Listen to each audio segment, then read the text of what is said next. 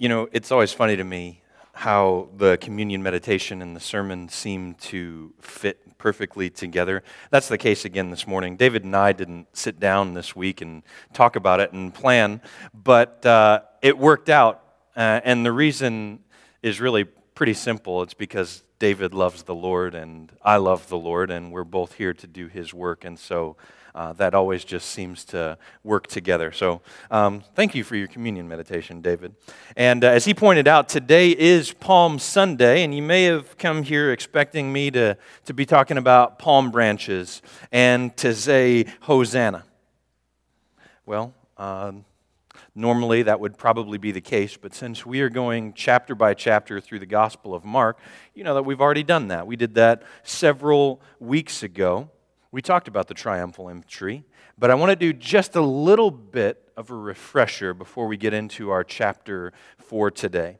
Triumphal entry was not an uncommon thing. In fact, it was a very common thing in the first century Roman world. It was a common thing dating back hundreds of years before that. Whenever a people group was conquered by another people group, the victorious tribe or nation or people group would march through the center of town, a procession led by an army or a procession of an army led by their king or battlefield commander, and it sent a very potent, very specific message. There is a new authority in town. Your old way of doing things is gone. This is the new way of doing things. It was so common to have that happen. And so this military commander would come into town riding on a powerful stallion in front of his army, and this message of authority is what was being conveyed. Jesus makes a triumphal entry too. But he doesn't lead an army of warriors. Instead, he leads a band of fishermen, tax collectors, and commoners. They aren't wielding swords, they're waving palm branches. They aren't wearing armor, they're laying down their coats. You see, while Jesus is saying there's a new authority, Jesus is saying there's a new ruler, he's not talking to the Romans. He is talking to the reign and rule of sin and death in this world. There are a lot of differences between the triumphal entry of Jesus and the triumphal entries of history. He doesn't ride a beautiful horse. He rides an adolescent donkey. He isn't surrounded by an army, he's surrounded by disciples. And on and on it goes, difference after difference. But perhaps the most profound difference is this. Usually, when someone makes a triumphal entry, the final battle has already been won. Jesus still has to fight the final battle. And that's what we're going to talk about today. Mark chapter 15, starting in verse 1. Very early in the morning, the leading priests, the elders, and the teachers of religious law, the entire high council met to discuss their next step. They bound Jesus, led him away, and took him to Pilate, the Roman governor. Pilate asked Jesus, Are you the king of the Jews? Jesus replied, You've said it. Then the leading priests kept accusing him of many crimes, and Pilate asked him, Aren't you going to answer them? What about all these charges they're bringing against you? But Jesus said nothing, much to Pilate's surprise. It was the governor's custom each year during the Passover celebration to release one prisoner, anyone the people requested. And one of the prisoners at that time was Barabbas, a revolutionary who had committed murder in an uprising. The crowd went to Pilate and asked him to release a prisoner as usual. Pilate said, Well, would you like me to release the king of the Jews? For he realized now that the leading priests had arrested Jesus out of envy. But at this point, the leading priests stirred up the crowd to demand the release of Barabbas instead of Jesus. And Pilate asked them, Well, then what should I do with this man that you call king of the Jews? And they shouted back, Crucify him. Why? Pilate demanded. What crime has he committed? But the mob roared even louder, Crucify him! Crucify him! So, to pacify the crowd, Pilate released Barabbas to them, and he ordered Jesus flogged with a lead tipped whip. Then he turned him over to the Roman soldiers to be crucified. And the soldiers took Jesus into the courtyard of the governor's headquarters called the Praetorium and called out the entire regiment. They dressed him in a purple robe and they wove thorn branches into a crown and put it on his head. And then they saluted him and taunted him Hail, King of the Jews! And they struck him over the head with a reed stick. So they spit on him and they dropped to their knees in mock worship.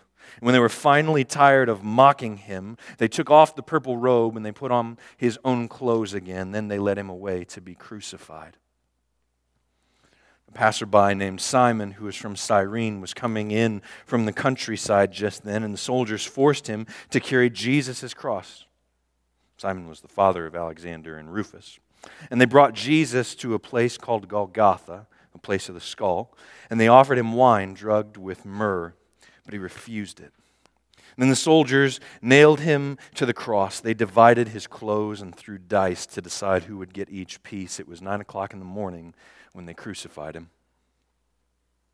A sign announced the charge against him. It read, The King of the Jews. Two revolutionaries were crucified with him, one on his right and one on his left. And the people passing by shouted abuse, shaking their heads in mockery. Look at him now, they yelled. You said you were going to destroy the temple and rebuild it in three days. Well, then save yourself. Come down from that cross. And the leading priests and the teachers of religious law also mocked Jesus. He saves others, they scoffed, but he can't save himself. Let this Messiah, this King of Israel, come down from the cross so we can see it and believe him. Even the men who were crucified with Jesus ridiculed him. At noon, darkness fell across the whole land until three o'clock. Then at three o'clock, Jesus called out with a loud voice, Eloi, Eloi, lama sabachthani, which means, My God, my God, why have you abandoned me? Some of the bystanders misunderstood and thought he was calling for the prophet Elijah. One of them ran and filled a sponge with sour wine, holding it up to him on a reed stick so that he could drink. Wait, wait, let's see whether Elijah comes to take him down. Then Jesus uttered another loud cry and he breathed his last. And the curtain in the sanctuary of the temple was torn in two from top to bottom. When the Roman officer who stood facing him saw how he had died, he exclaimed, This man truly was the Son of God. Some women were there and watching from a distance. They included Mary Magdalene, Mary, the mother of James the younger, uh, and Joseph, and Salome had been following Jesus and they cared for him while he was in Galilee. Many other women who had come with him to Jerusalem were also there too. This all happened on Friday, the day of preparation, the day before the Sabbath. And evening, as evening approached, Joseph of Arimathea took a risk and went to Pilate and asked for Jesus' body. Joseph was an honored member of the high council, and he was, he was waiting of the kingdom, he was waiting for the kingdom of God to come. Pilate couldn't believe that Jesus was already dead, so he called for the Roman officer and asked if he had died yet. And the officer confirmed that Jesus was dead, so Pilate told Joseph that he could have the body. And Joseph brought a long sheet of linen cloth then he took Jesus' body down from the cross, wrapped it in the cloth, and laid it in a tomb that had been carved out of the rock. Then he rolled a stone in front of the entrance. Mary Magdalene and Mary, the mother of Joseph, saw where Jesus' body had been laid. That's the final battle. And I guess I just want to start our time together today with a really simple statement all of those things that we just read, it happened. It happened. This isn't a story, this happened. And more than any other gospel, I struggle to read Mark's account of Jesus' death. For some reason, more than any other gospel, this account comes to life for me, and I see it all happening in a different way than I do in Matthew or Luke or John. I see him being beaten by men who know how to inflict maximum pain. I see him being crucified by practiced hands that know how to hold the hammer. I see Jesus at the mercy of men who don't get squeamish when a spike pierces flesh. When I read the Gospel of Mark, I don't just believe that this happened, I see it happening to Jesus. And I don't know where you're at in your faith. Maybe you're here today and you don't know if you believe that. That's okay. You don't have to have a certain level of belief or theological understanding to be here. I'm just glad you're here, and I want to invite you to come back. But maybe you're here today and, and we've been reading through Mark chapter 15, and you've asked yourself this question that I've asked myself many times why did this have to happen? Why did this have to happen? This is awful. Why did this have to happen? Why does the death or why does the defeat of sin require the death of Jesus? Why does this have to happen? And you know, there's an easy answer for the question. We just say, well, the wages of sin is death, and we go on our way. We get that. That's true. We know that when we sin, we are breaking a law of God and that there is punishment for breaking God's law. And in this case, the punishment happens to be death. That's true. But that's an answer that begs more questions than it gives answers. Here's why.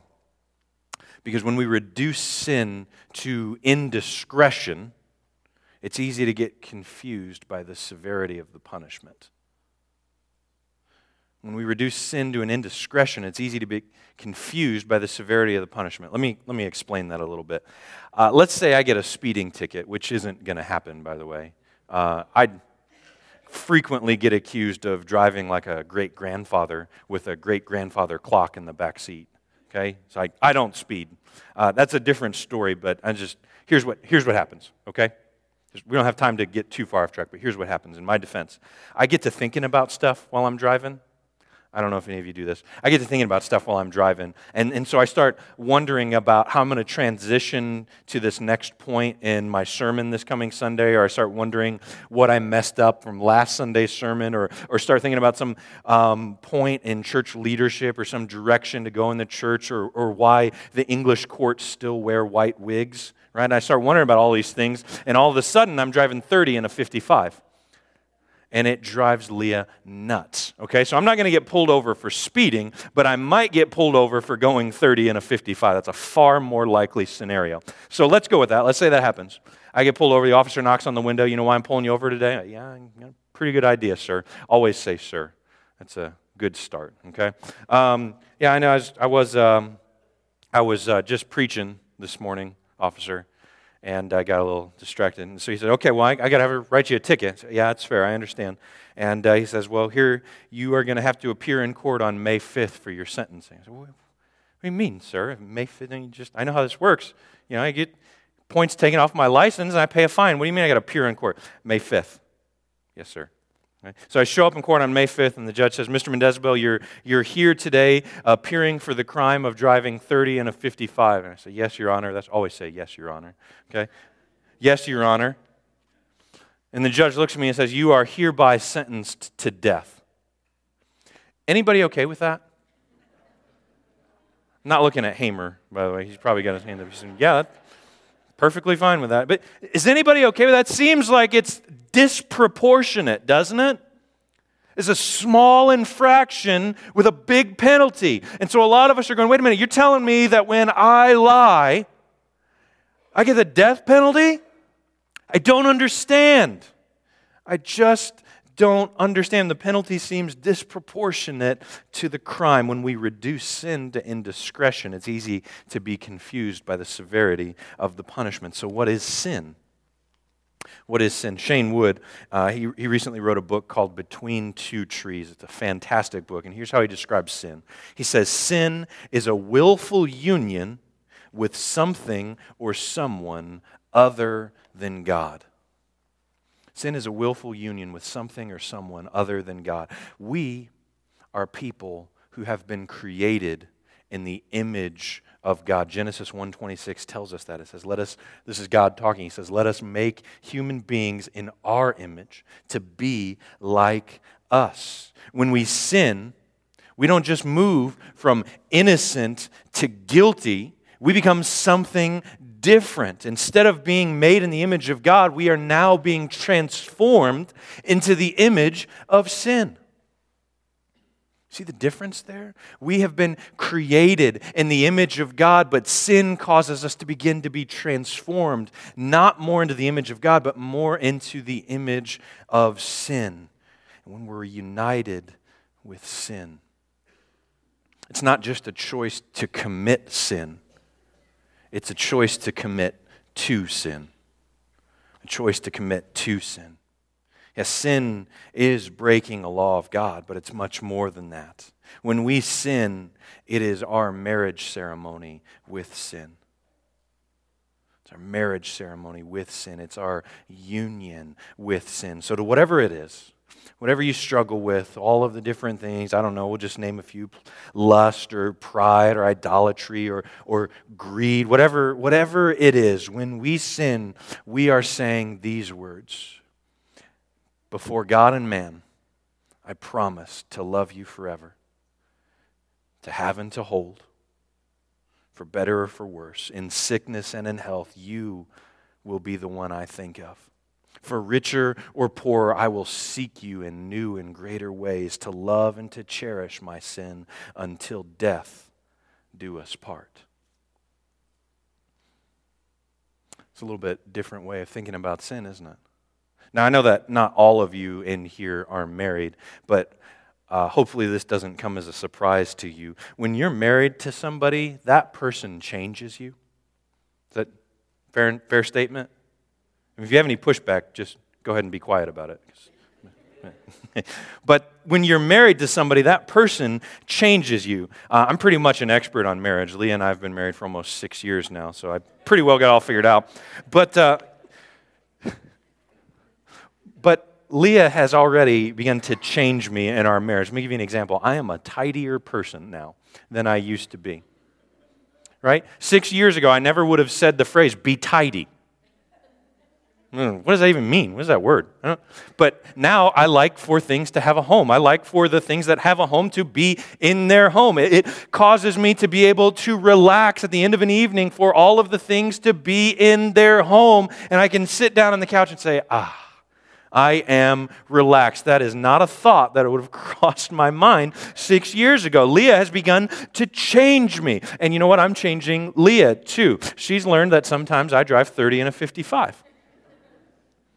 Sometimes she's okay with that, sometimes she's not. Here's another example Leah has learned that the appropriate way to cook a steak is medium rare. That is when it is done. That is when it is right. That is when it is ready to serve. I've begun to change her.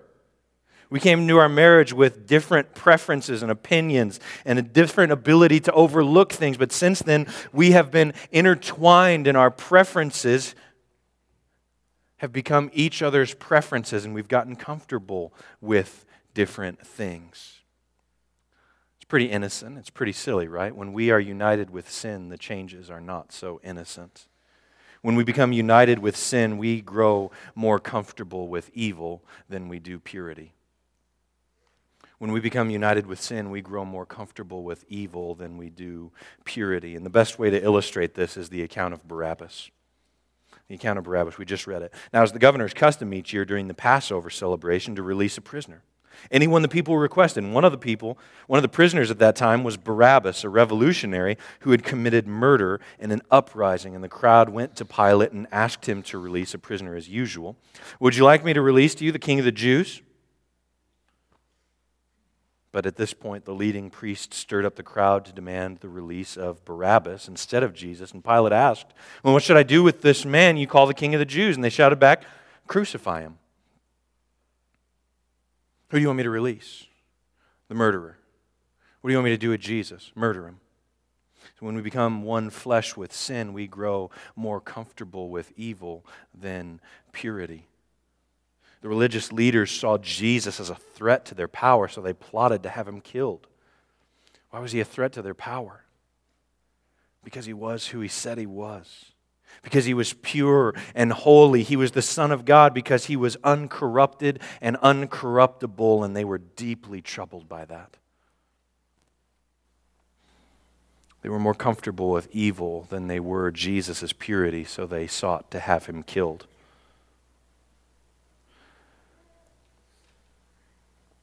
Our transformation into the image of sin is not an innocent thing. And ultimately, what it does is it leads us closer to death. What do the marriage vows say? Until death do us part. Make no mistake about it, that is sin's intention for you. For you to die, separated from God because of sin, until death do us part. And so, as I stand up here today on Palm Sunday, I have this inescapable thought in my mind, and it's this we need a rescuer. We need a Savior. We need one who will deliver us from our union with sin. And then the soldiers nailed him to the cross. They divided his clothes and threw dice to decide who got what. It was nine o'clock in the morning when they crucified him, and a sign announced the charge against him. It read this The King of the Jews. Sin's desire is to lead everyone to death. Sin's desire is to lead everyone to death, but very simply, Jesus said, I don't want that for you. I don't want that for you. I don't want you to suffer. I don't want you to feel this pain. I don't want you to die, so I will. So I will. How does this help us? How does this help us? We have all heard that Jesus died. How does this help us end our union with sin? Go back to the first question we ask why does the defeat of sin require the death of Jesus? Well, when we sinned, we made a commitment. We said, until death do us part. God takes covenants seriously. The only way to end that union is in death. The problem is, we end our union with sin, we find ourselves dead. We find ourselves dead and apart from God because of the thing that separated us from God. So Jesus lived and died so that we might experience a different type of death. Not, not the normal death that we think of on a regular basis. No, instead, a death that leads to life. Here's how the Apostle Paul describes it in the book of Romans. He says, You've forgotten that when we were joined with Christ Jesus in baptism, we joined him in his death, for we died and we were buried with Christ by baptism. And just as Christ was raised from the dead by the glorious power of the Father, now we also may live new lives. Since we have been united with him in his death, we will also be raised to life as he was. We know that our old sinful selves were crucified with Christ so that sin might lose its power in our lives. We are no longer slaves to sin, for when we died with Christ, we were set free from the power of sin. Sin's plan is simple it wants to ensure that our lives end in death, separate from God. Jesus offers an opportunity to participate in his death. Jesus offers an opportunity to participate in his death. Here's why that's so significant. Uh, my grandpa passed away. Worship team, you guys can come on up if you want. My grandpa passed away the summer before my freshman year in high school. He's a wonderful man. I love him dearly.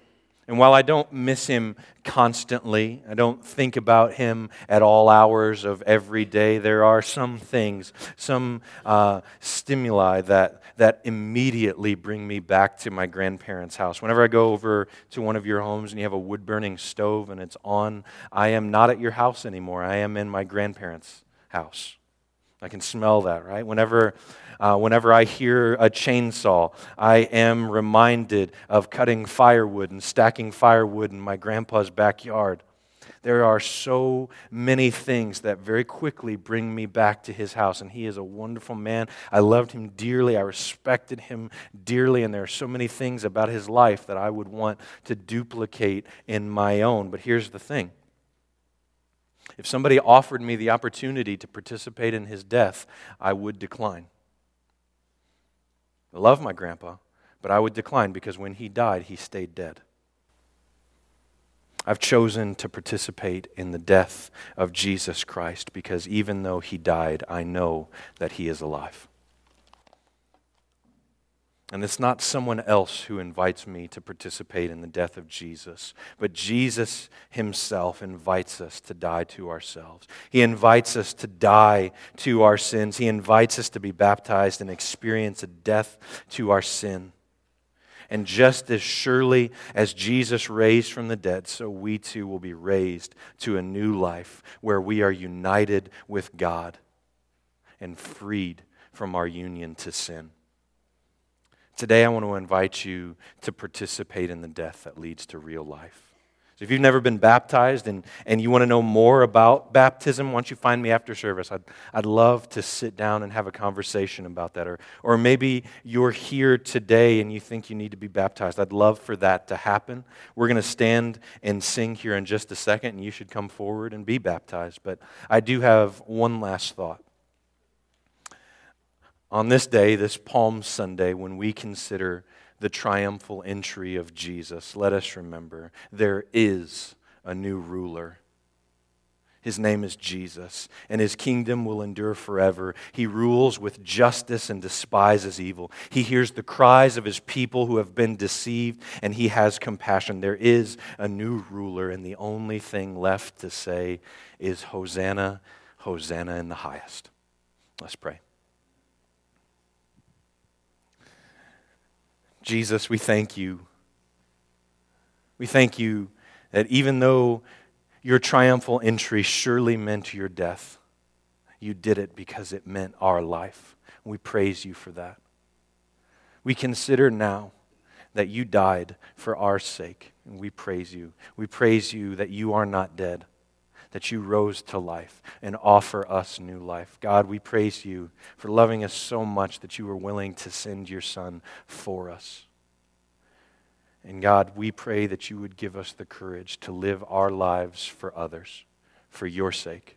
And we pray this all in Jesus' name. Amen.